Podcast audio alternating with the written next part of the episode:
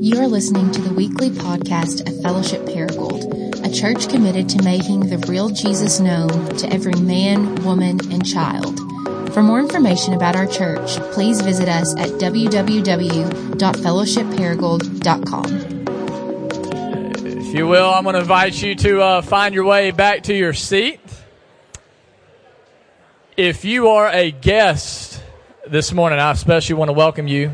My name is Jared one of the pastors here at Fellowship, and um, on behalf of the members of this church, uh, we especially want to welcome you today to our gathering. Um, if you have yet to receive a Connect card, uh, be sure and grab one of those uh, at the welcome table after it's over. Uh, we'd love to get some information about you and your family. That way we can have a record of your visit and we can seek to serve you or get you whatever information uh, that you may need. So again, welcome. So glad that you were able to be here. Um, I want to ask you a question this morning. Just a moment, Adam's going to come and preach. Before he does, I want you to think about something. If you were walking in the woods and you had never read the Bible in your entire life, if you had never been a part of a church, no one had ever told you who God is and what He's done for you in Christ, and you came across this book, these, this sacred text, and you read this Bible from cover to cover, what kind of church would you plant? What would the church look like? This is the question that the core team of this church wrestled with a little over five years ago when we began to work towards planting this church. We knew that if we were going to pour our time and our energy and make the sacrifices we were going to make to try to plant a church in Paragould, that we wanted to make sure that it lined up with God's word and what it says the church should be. And as we begin to wrestle with this question and we begin to just read the scriptures, one thing that became abundantly clear to us is that if we are going to be the church that Jesus has called us to be, we need to be led by a group of qualified elders. Um, there's a lot of different passages in scripture I could look at today to talk about the need for elders in the local church. I'm just going to read one to you though. 1 Peter chapter 5 says this. I exhort the elders among you as a fellow elder and a witness of the sufferings of Christ, as well as a partaker in the glory that is going to be revealed. Shepherd the flock of God that is among you, exercising oversight, not under compulsion, but willingly, as God would have you. Not for shameful gain, but eagerly, not domineering over those in your charge, but being examples to the flock. And when the chief shepherd appears, you will receive the unfading crown of glory. First thing I want you to see from this text is this quickly this morning. There's one lead pastor of Fellowship Bible Church, and it's not me, it's Jesus Christ. Jesus, Peter says in here, is the chief shepherd. He is the main personality. This church never has been and hopefully never will be a church that is built on any personality or any person other than Jesus Christ, whom Peter here calls the chief shepherd. He's the main elder of this church. But by his design, what he has decided to do is to appoint elders underneath him within the church who he says is to do two things. One, he says in verse 2, we're to exercise oversight. We're to shepherd the flock as elders overseeing the church. That means that as we function under his authority and his leadership, the elders of this church are to make sure that we are guarding, that we are helping feeding and leading and guiding and equipping this church to do what it is that Christ has called us to do. The second thing that elders are called to do, this is in verse 3, is we are to set an example to the flock. What that means is that everything that we're calling you to do, we better be calling you to do it because A, Christ has first already called you to it, and B, we better make sure that we're doing it first as pastors, we are to set an example for you. We are not to be just like Jesus, but we are to give the most accurate representation of Christ that we possibly can so that you as a church can give an accurate representation of what Christ is like to the world around us. Does that make sense? So we're called to set an example. Elders are to be appointed in every single local church. We see this all over the scripture and the qualification of the elders. I'm going to read to you quickly from Titus chapter 1. It says this. In Titus 1, Paul is writing, and he says in verse 5, This is why I left you in Crete, so that you might put what remained into order and appoint elders in every town as I have directed you. So Paul would go plant churches, and when he'd plant a church, he would then put elders in the local church to oversee it, to shepherd the flock, to set an example. And then here's what he says the qualifications of an elder are. And listen, as I read this, here's what I want you to see. These qualifications, guys, it's basic Christianity, is all it is. So, as I read these, don't just ask yourself, hey, are the elders, do they meet these qualifications? Which hopefully we do, and you can't ask that and hold us accountable to that. But ask yourself, like, are these characteristics true of me? And if not, let me ask you, why? And what are you doing to grow in these areas? Paul says an elder, verse 6, must be above reproach. That's his way of saying everything else I'm about to say in this text, the elder needs to be known for that. He says the elder must be, if he's going to be a qualified pastor of a church, he must be the husband of one wife. In other words, he must be a one woman man. If a man, if a pastor cannot lead and love his own bride, he's not called to lead the bride, the church. So we must be able to lead and love our wives well. We're one, right, a one woman man. Secondly, he says that children are to be believers. Now, in your Bible, there's probably a footnote there, like in mine, that says a better translation for believers is actually must be faithful. In 1 Timothy 3, which we see a parallel um, a section here talking about the qualifications of elders, uh, Paul talks about how basically pastors need to be able to manage their household well. And so it doesn't mean that our kids actually have to be Christians for us to be qualified. I can't possibly make my kid a Christian, just like I can't make you a Christian. That's only the work of God that can do that, right? But our children should be respectful. Our children should be not perfect, but seek to be obedient to their parents. Basically, our, our, children aren't midget demons, right? Like running around terrorizing everybody else in the church. Okay, our house is in order, including our children. Seven, it says in here, verse seven, that an elder should not be arrogant. So elders should not walk around chest out, puffed up with this, this, this confidence about it, this self-entitlement that says basically, you are only here by my grace, and the church is only being held together by my power, and I deserve more than you deserve because I'm better than you. Right? And the elders should not have that mindset, but rather, as we read last week in Philippians 2, we're to take on the mindset of Christ. Who, it says in Philippians 2, though Jesus was equal with God, he did not count equality a thing to be grasped, but he humbled himself by becoming obedient even to death on a cross. Pastors are servant leaders. Seven, we also see in here some, uh, in verse seven, he says that elders are not to be quick tempered. They're not to be drunkards and they're not to be violent. I think if you take those three things and kind of put them in a, in a junk drawer, I think you could sum them up by saying that elders are to be men who are self controlled. We're not controlled by anything other than Jesus, right? We don't have this hair trigger temper. We're not dr- uh, drunks, right? Which, by the way, let me just make this real clear. We're in the South. The Bible never once condemns drinking it absolutely condemns drunkenness. Godly men don't need other substances to get them through life outside of Jesus. Okay? This is just what, what, what Paul is saying here. And we're not violent. It says in verse 7 as well, we're not greedy for gain. So, pastors, we're not sitting around one day and saying, What is the best way for me to make money? I know, be a pastor, right?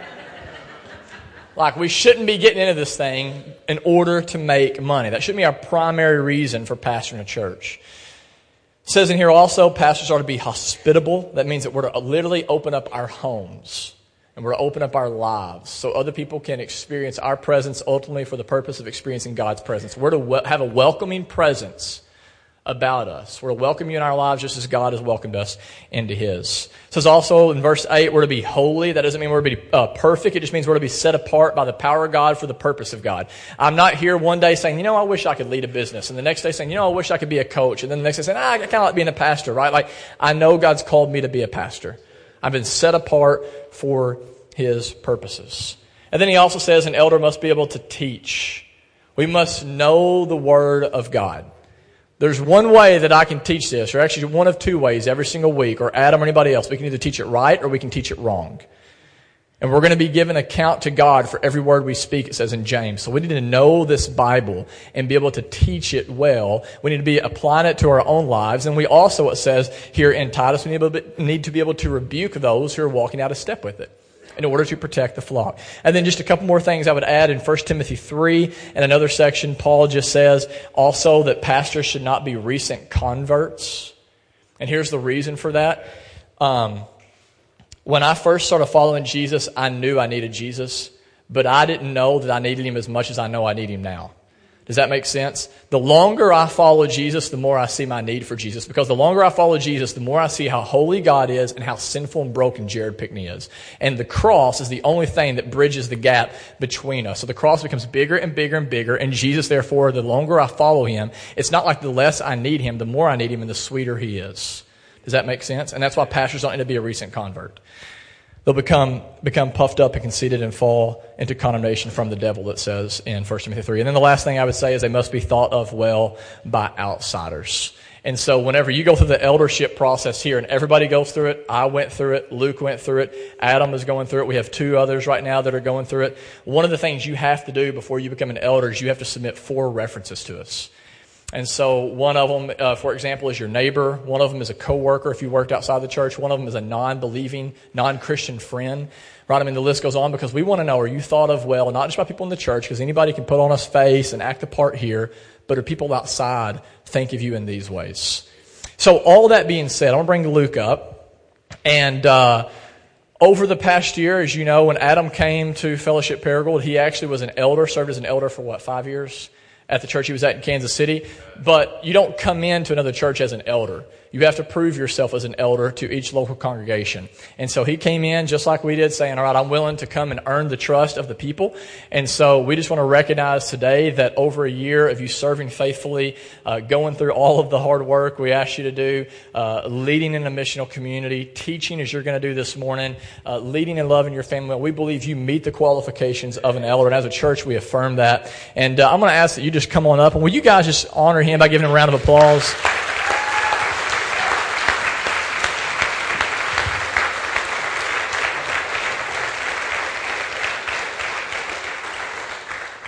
I've got something somewhere to give you, and I can't remember which pocket. Can you check my back pocket for me? I'm just kidding. I'm totally kidding. Oh, wait, it's in my Bible. Um, I think. Because uh, we love you, and we're so thankful for all of the hard work you put in.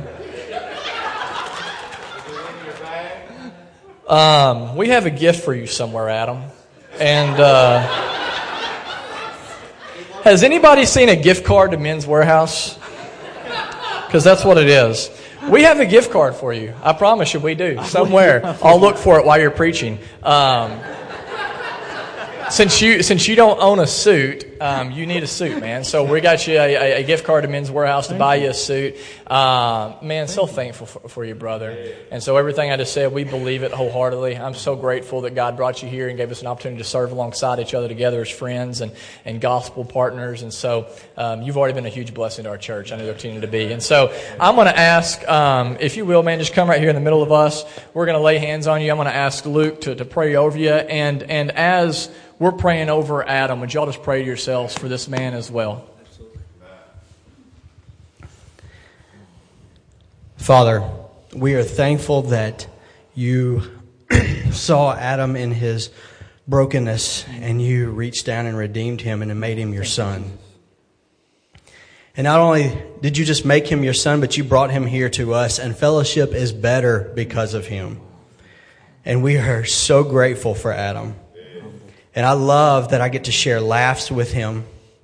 I love that I get to know him, um, his insides and his outs, his, his feelings, his, his joys, his uh, victories, his defeats. I, I get to experience all that with him, and I am grateful that he shares that with us all. Um, I'm thankful for his entire family, for Carrie and the girls and they are equally a blessing to this church. I feel like just in the year that I've known him, Father, that I've known him my lifetime, and that is just a result of your grace and how your gospel works. And we are eternally grateful for Adam. So we ask that you would continue to bless our church through him. We ask for strength and favor upon him and his family. We ask for health, that you would keep them free from sickness, that you would uh, bless them financially, and that you would bless them with joy unshakable. Um, we ask that he is sensitive to the Spirit. Yes. That he is displaying all your fruit. That when people are around him, they feel like they, they leave there knowing that Jesus is in this man. And we get to experience Jesus every time we're with him. And we know you're going to do that because you want to make your name famous in this city. You want to make your name famous in this church. And so we trust that you will continue to work through him. Give him endurance and patience and grace and kindness and love mm-hmm.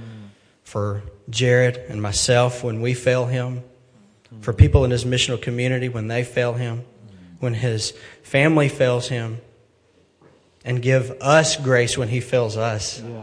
Yeah. Because Jesus, we know you're the perfect pastor, and it's not us that's perfect, but you are. That's right. So we look forward to many years of celebrating mm-hmm. your grace through Adam and his family.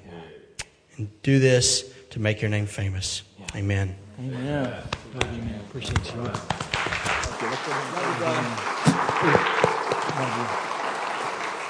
you.